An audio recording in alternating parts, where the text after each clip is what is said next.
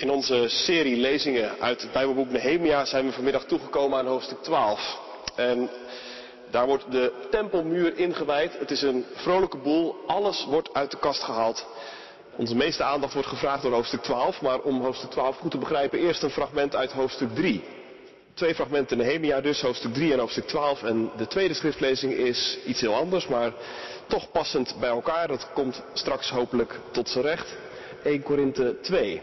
En horen wij het woord van God. Toen Sanballat, Sanballat is een van de Samaritanen die al in Israël woonde op het moment dat Israël terugkomt en Jeruzalem weer wil herbouwen. Toen Sanballat hoorde dat de muur voor ons werd herbouwd, werd hij woedend. En in zijn ergernis bespotte hij de Joden. In tegenwoordigheid van zijn ambtgenoten en van het leger van Samaria zei hij: wat doen die zielige Joden toch? Denken ze de muur zelf te kunnen repareren? Willen ze echt gaan offeren? Denken ze dat werk vandaag nog af te krijgen? Zijn ze serieus van plan de stenen uit die totaal verbrande puinhopen opnieuw te gebruiken? En Tobia uit Ammon, die naast hem stond, zei: hoe ze ook hun best doen bij het bouwen, er hoeft maar een vos op die stenen muur van hen te klimmen, of hij stort al in. Hoor, onze God, hoe wij worden veracht. Laat hun hoon op hun eigen hoofd neerkomen. Voer hen weg in ballingschap. Geef hen prijs aan plunderaars. Dek hun misdaden niet toe. Zie hun zonden niet door de vingers. Want ze hebben degene die de muur herstellen zwaar beledigd. Zo bouwden wij de muur weer op. De hele muur werd voltooid tot op halve hoogte. En het hele volk was vastbesloten om door te gaan. En in hoofdstuk twaalf is het dan eindelijk zover. Die muur is af en wordt ingewijd. Toen de muur van Jeruzalem zou worden ingewijd, werden de Levieten in al hun woonplaatsen opgespoord en naar Jeruzalem gebracht om feestelijk de inwijding te vieren. Met lofzang en liederen. Onder begeleiding van cymbalen, harpen en lieren. De tempelzangers werden bijeengeroepen vanuit de streek rondom Jeruzalem en vanuit de nederzettingen bij Netova en vanuit Bet-Achilgal en het gebied van Geba en Asmavet. Vanuit de nederzettingen dus die de tempelzangers in de buurt van Jeruzalem voor zichzelf hadden gebouwd. De priesters en de levieten reinigden niet alleen zichzelf, maar ook het volk, de poorten en de muur. Ik, Nehemia, liet de leiders van Juda de muur opgaan. Ik stelde twee grote koren op. Eén daarvan trok in processie zuidwaarts over de muur, in de richting van de mestpoort. En Hosaja volgde hen met de helft van de leiders van Juda. En met Azaria, Esra, Messalam, Jehuda, Benjamin, Semaya en Jeremia. Daarna een aantal priesters met trompetten. Zecharia, de zoon van Jonathan, die de zoon was van Semaya, de zoon van Matanja, de zoon van Micha, de zoon van Zakur, de zoon van Asaf, met zijn verwanten Semaya, Hazarel, Milalai, Gilalai, Maai, Netanel, Jehuda en Hanani, die de muziekinstrumenten van David, de godsman, bij zich hadden. En Ezra, de schrijver, ging voorop. Bij de bronpoort gingen ze rechtdoor, de trappen van de Davidsburcht op, en via de omhooggaande muur klommen ze langs het paleis van David naar de waterpoort in het oosten. Het tweede koor ging noordwaarts. Ik klom met de andere helft van het volk achter hen aan. Ze gingen over de muur, langs de bakovertoren naar de brede muur en via de Efraïmpoort, de oude poort, de vispoort, de Gananeltoren en de honderdtoren liepen ze tot aan de schaapspoort en hielden halt bij de gevangenpoort. De twee koren stelden zich op in de tempel, net als ik met de helft van de bestuurders. En de priesters Eljakim, Maasea, Minyamin, Micha, El Joenai, Zecharia en Ganania met hun trompetten. De tempelzangers Maasea, Semaya, Elazar, Uzi, Jochanan, Malkia, Elam en Ezer, onder leiding van Zecharia, zongen luid. Die dag brachten de Israëlieten talloze offers. En iedereen was vrolijk, omdat God hun grote vreugde schonk. En ook de vrouwen en de kinderen waren blij.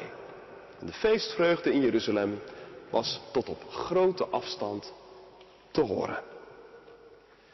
Tweede lezing uit de brief die de apostel Paulus schrijft aan christenen in Korinthe, hoofdstuk twee. Broeders en zusters, toen ik bij u kwam om u het geheim van God te verkondigen, beschikte ook ik niet over uitzonderlijke welsprekendheid of wijsheid. Ik had besloten u geen andere kennis te brengen dan die over Jezus Christus, de gekruisigde. Bovendien kwam ik bij u in al mijn zwakheid en was ik angstig en onzeker. De boodschap die ik verkondigde overtuigde niet door wijsheid, maar bewees zich door de kracht van de geest. Want uw geloof moest niet op menselijke wijsheid steunen, maar op de kracht van God. Toch is wat wij verkondigen wijsheid voor wie volwassen is in het geloof. Het is echter niet de wijsheid van deze wereld en haar machthebbers, die ten onder zullen gaan. Waar wij over spreken is Gods verborgen en geheime wijsheid. Een wijsheid waarover God voor alle tijden besloten heeft dat wij door haar zouden delen in zijn luister.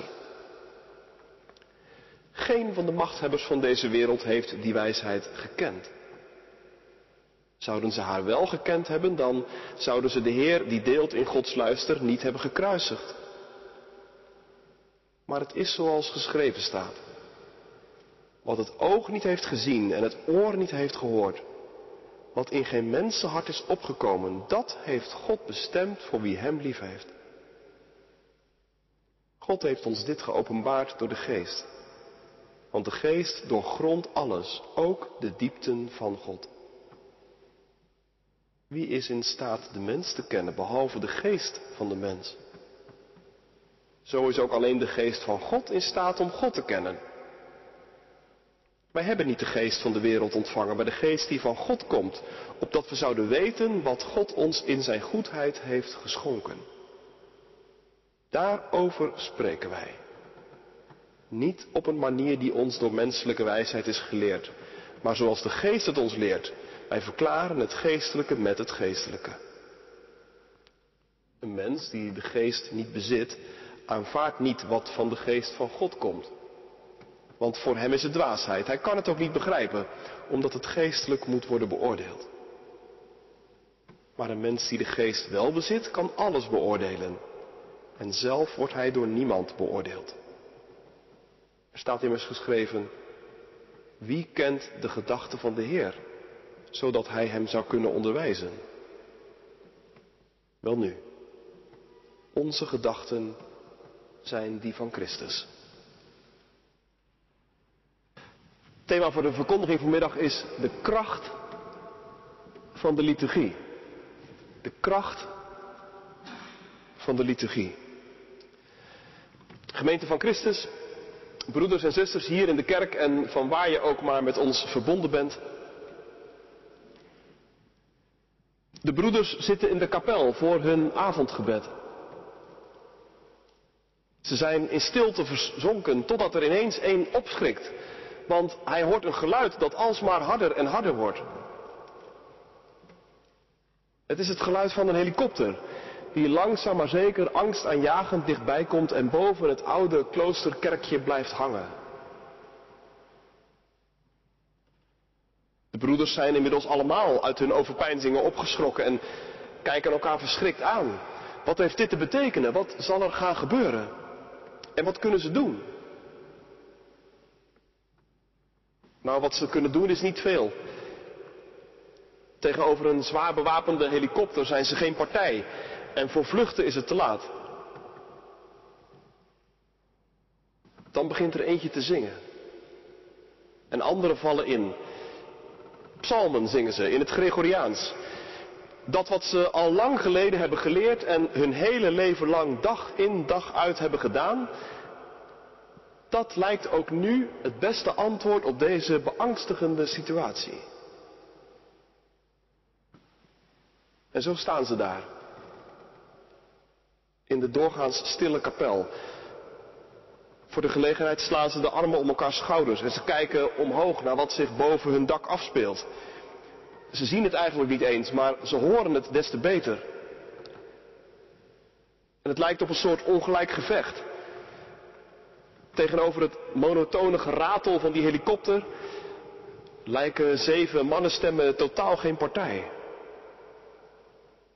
Maar toch, Na een aantal zenuwslopend lange minuten vliegt de helikopter tergend langzaam verder.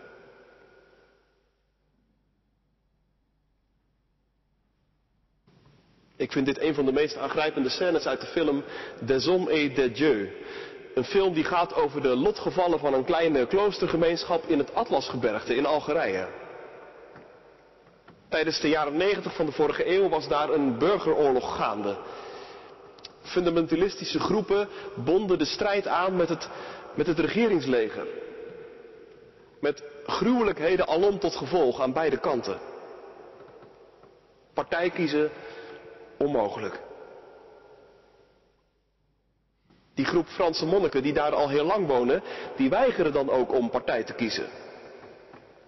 Ze staan in contact met de autoriteiten, maar proberen er ook te zijn voor de gewone man en de gewone vrouw, die in dit soort conflicten altijd aan het kortste eind trekt. En ze verzorgen ook de gewonde terroristen, als die toevallig aan de deur kloppen.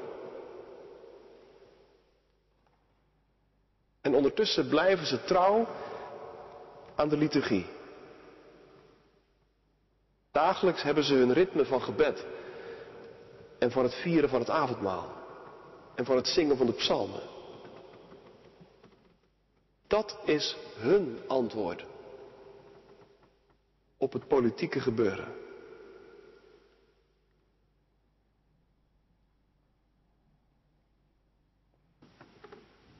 Nu gaat het er in Nehemia twaalf, dat wij vanmiddag gelezen hebben, een stuk minder dreigend aan toe. Maar toch is er een heel belangrijke overeenkomst tussen dit hoofdstuk en de film waar we zojuist mee begonnen. Het gaat er namelijk in beide gevallen om wat de liturgie en politiek met elkaar te maken hebben. Of anders gezegd, hoe de eredienst, dat wat wij hier doen en op heel veel andere plekken in kerken gebeurt, hoe dat raakt aan het dagelijkse leven, inclusief de politiek. Want dat is wat je ook in dit hoofdstuk ziet gebeuren. De politiek en de liturgie raken elkaar aan in Nehemia twaalf. De levieten, de liturgen van Israël, ze maken in dit hoofdstuk een uitgebreide rondgang over het meest politieke stukje van de stad. Namelijk de muur.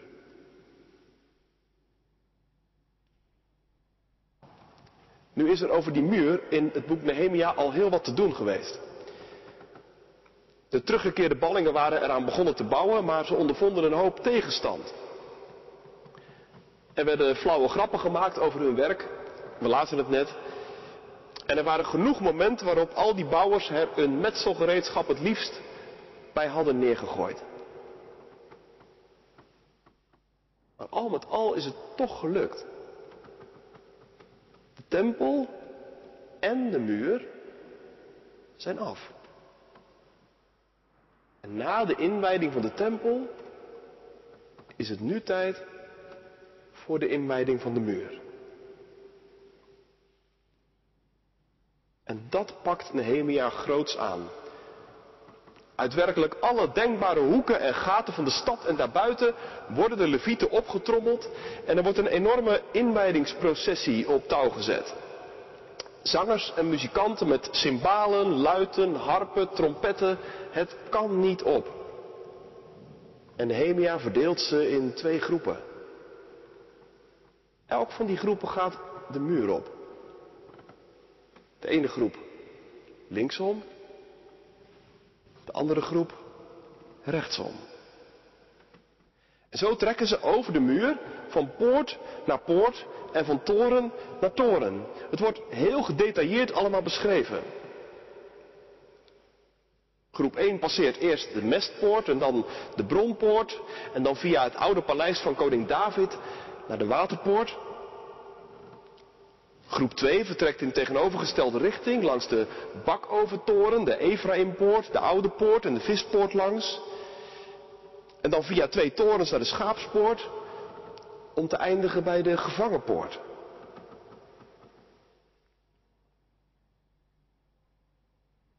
Nou ja, denk je misschien, wat is nou precies de zin van zo'n gedetailleerde beschrijving? Maar ik denk dat het hierin zit. Al die plekken die genoemd worden zijn niet zomaar willekeurige plekken.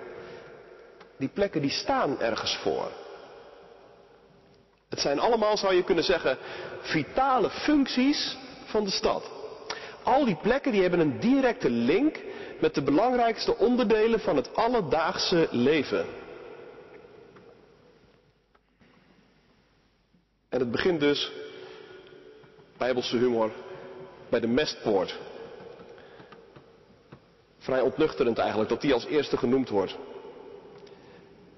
De poort die gebruikt werd om alle vuilnis de stad uit te krijgen. En die uitkwam op het Hinnomdal, waar het allemaal verbrand werd. Daarna worden twee poorten genoemd die met de watervoorziening te maken hebben. Want je begrijpt, zonder water geen leven. En het huis van David, dat staat voor het stadsbestuur. Dat voor het welzijn van de stad moest zorgen. Bij die bakoventoren, daar werden hoogstwaarschijnlijk de aardewerken potten gebakken voor de stad. Waarin men van alles vervoerde en bewaarde. Je zou dus ook kunnen zeggen, die bakoventoren staat symbool voor het dagelijkse werk. Dan de vispoort, waar de vismarkt was. Belangrijk onderdeel van het dagelijkse menu en dus van de voedselvoorziening. Bij de schaapspoort werd handel gedreven. En de gevangenpoort tenslotte, die staat symbool voor recht en orde. En al die verschillende onderdelen worden dus aan elkaar geschakeld door die muur. De muur die veiligheid garandeert. Bescherming. En die een plek afbakent waar het goed is om te wonen.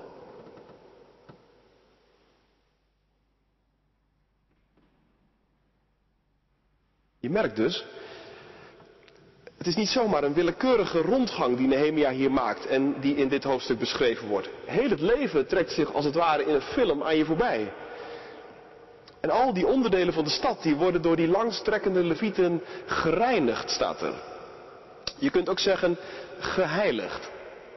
Die twee woorden liggen in het Oude Testament heel dicht bij elkaar. Reinigen is niet in de eerste plaats een kwestie van hygiëne. Nee, reinigen dat is apart zetten. In dienst nemen. Afzonderen voor de dienst aan God. En dat gebeurt dus hier, met die muur. Met die poorten, met die torens. Het zijn niet zomaar neutrale gebouwen, wil Nehemia zeggen. Het zijn de vitale onderdelen van het leven. En daarom kunnen we ze niet loszien van ons leven met God. Ze moeten gereinigd worden. Geheiligd. En in zijn dienst gezet.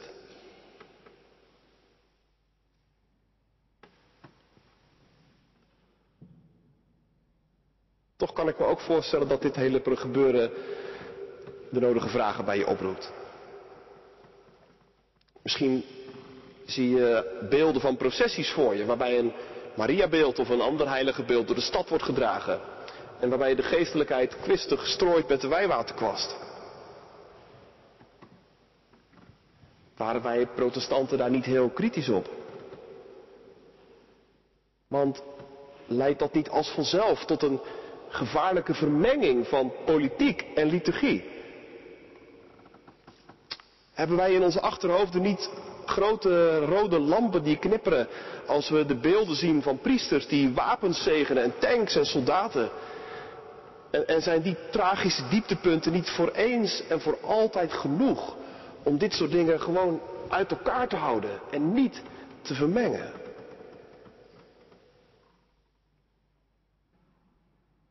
Nou ja, daar valt best iets voor te zeggen, ja. Dat is een heel respectabel standpunt, dat je om heel goede redenen kunt innemen. Want het is inderdaad waar. Van de kruistochten met het God wil het, tot aan het God mit uns op de koppelriemen van Duitse soldaten.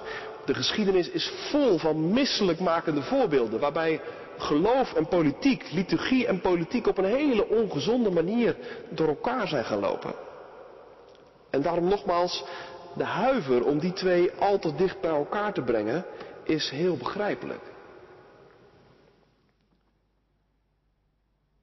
Maar er is ook een andere kant. Want behalve een heel begrijpelijk standpunt is dit standpunt, waarbij je die twee dus helemaal uit elkaar wilt halen, dat is ook eigenlijk een heel modern en een heel liberaal standpunt. Een standpunt waar Nehemia en alle andere Bijbelschrijvers niets van zouden begrijpen. Een standpunt waarbij je ervan uitgaat dat de liturgie en de politiek niets met elkaar te maken hebben. Gescheiden levensterreinen zijn. Dan staat er dus een hele dikke muur tussen wat wij hier zondags in de kerk doen en wat we door de weeks overal en nergens doen.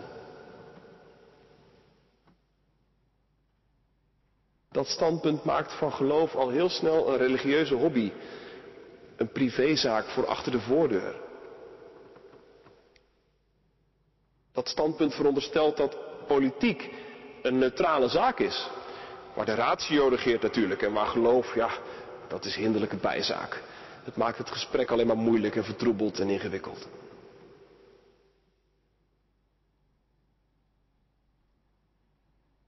Toch zou het me niet heel erg verbazen als de meesten van ons dit standpunt in ieder geval voor een deel toch hebben omarmd. Want het is namelijk de laatste tweehonderd jaar in Europa wel het meest voor de hand liggende standpunt geworden. Ook onder christenen. Geloof en politiek moet je zoveel mogelijk uit elkaar houden. Als ik me niet vergis, dan beginnen er toch ook scheuren in dat beeld te komen. Want moslims bijvoorbeeld delen dit standpunt helemaal niet. En de ontmoeting met de islam leert ons ook opnieuw vragen te stellen. En dan is er ook nog dit.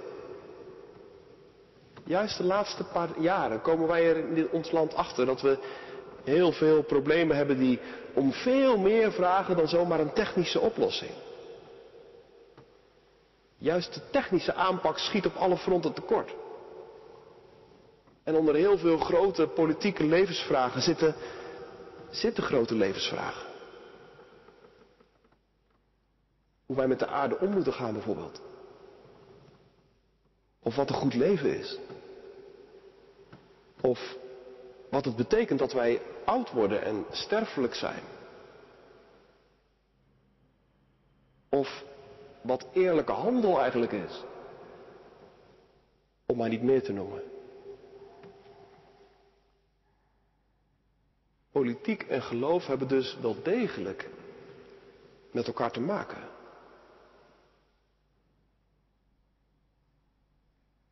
Maar zeg je, hoe moet dat dan? Wil je dan van de preekstoel een zeepkist maken? En van de Bijbel een partijprogramma? Nee, dat niet. Daarvoor zijn in het verleden veel te veel ongelukken gebeurd. Maar het omgekeerde.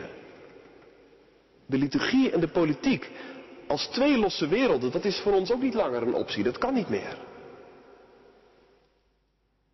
En ik denk dat Nehemia twaalf... de derde weg wijst vanmiddag.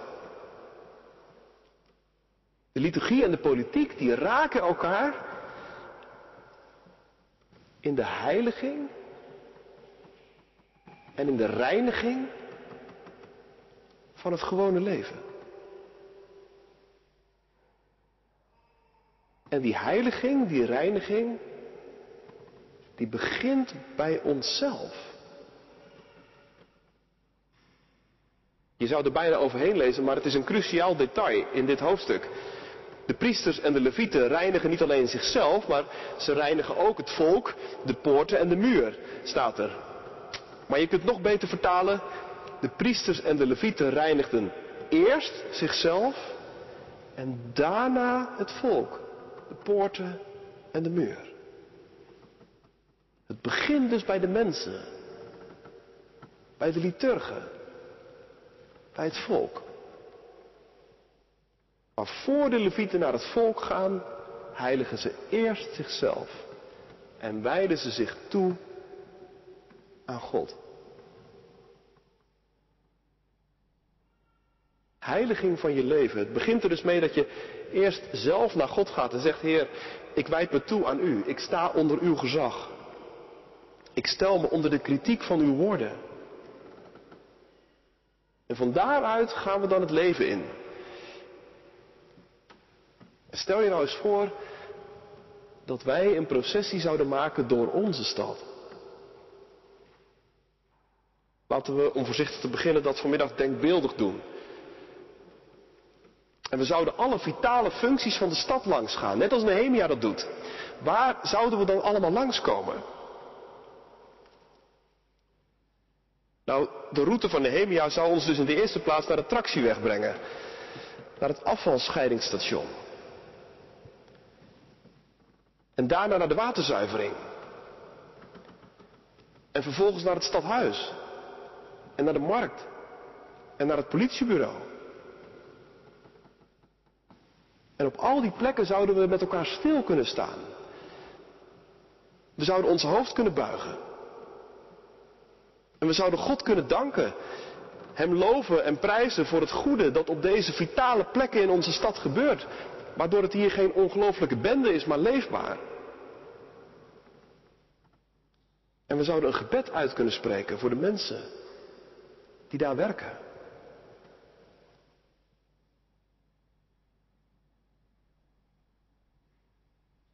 Maar zo'n denkbeeldige processie zou je ook heel goed door je eigen leven kunnen maken. Of door je eigen huis. Langs de plekken waar jij woont. Slaapt. Werkt. Kookt. Je bankzaken regelt. Je voorraad bewaart. Om dan bij al die vitale onderdelen van je leven stil te staan en God te danken. Een lied te zingen. Te bidden. En het toe te wijden en te heiligen voor Hem. Door bij al die dingen te zeggen: Heere God, mijn wonen, mijn slapen, mijn werken, het staat onder uw gezag. En mijn bankzaken, mijn uitgavenpatroon, mijn consumptiepatroon, mijn boodschappenlijstjes en mijn weekmenu. Niets is los te zien van het geloof in u. Niets is los te zien van wie u voor mij bent en van wat u met mij en met mijn leven voor hebt.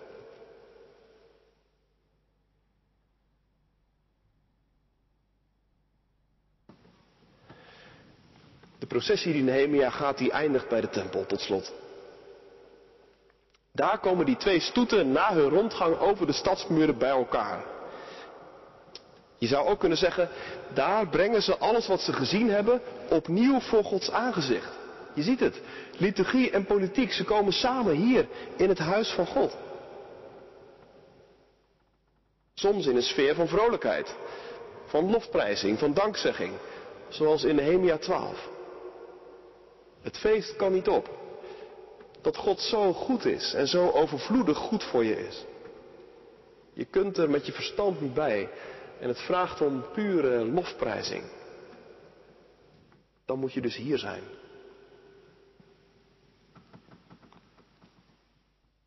Maar die toon van lofprijzing is natuurlijk niet de enige. Soms... Soms botsen die twee werelden van de liturgie en de politiek ook wat harder op elkaar. En dan merk je, als je een rondgang maakt door de stad, of een rondgang door je leven, dat het niet alleen dankbaarheid brengt, maar ook vragen oproept.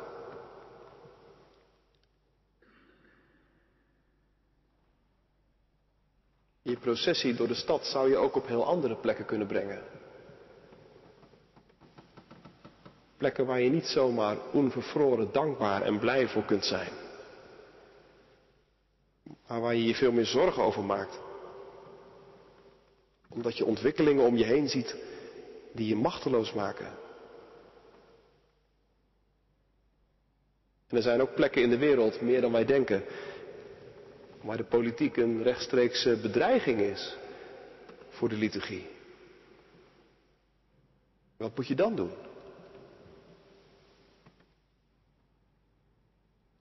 Nou, denk nog even terug aan die monniken in Algerije. Zij volgden hun roeping. Zij bleven in Christus naam beschikbaar voor iedereen die in nood een beroep op hen deed. Zonder aanzien des persoons, zonder partij te kiezen. En toch brak de wereld van de politiek gevaarlijk bij hen binnen en bedreigend. Wapens om terug te vechten hadden ze niet. En voor vluchten was het te laat. Wat konden ze dan nog doen? Nou, ik zei al. Wat me zo raakt in dat fragment is dat ze dan psalmen gaan zingen. Juist dan vallen ze terug op de kracht van de liturgie. Juist dan blijkt wat hier in de kerk gebeurt een enorme krachtbron te zijn die zich op dat moment gaat bewijzen. En als ik dan in dat filmfragment die monniken hoor zingen tegen het geluid van die helikopter in, dan moet ik meteen denken aan Paulus. Want in de eerste Korinthebrief zet hij ze haarscherp tegenover elkaar. De wijsheid en de logica van deze wereld, van de politiek en de wijsheid en de logica van Christus, van de liturgie. En dan zegt hij, wij hebben het over Gods verborgen wijsheid. Een wijsheid die in de ogen van de wereld totale dwaasheid is. Want waarom zou je psalmen gaan zingen tegen een zwaar bewapende helikopter in? Maar tegelijk, zegt Paulus, is het een wijsheid die geen van de machthebbers van deze wereld gekend heeft. En juist die wijsheid is een geweldige krachtbron. Wat geen oog heeft gezien, wat geen oor heeft gehoord en wat in geen mensenhart is opgeklommen, dat is nu precies wat God bestemd heeft voor wie hem liefhebben. Daarom is er de liturgie. Daarom ben jij hier. Zijn wij hier, week in, week uit. Onze processies door de stad en door ons leven, ze eindigen altijd weer hier in de kerk voor Gods aangezicht. We storten hier ons hart uit voor Hem. We luisteren hier naar Christus, naar zijn verborgen wijsheid. We zingen hier de psalmen en de liederen. Soms uitbundig en volop. Soms met een gebroken stem. Zo wordt ons leven gereinigd. Zo wordt ons leven een gewijd leven. Tot eer van Hem. En tot zegen van ons. Amen.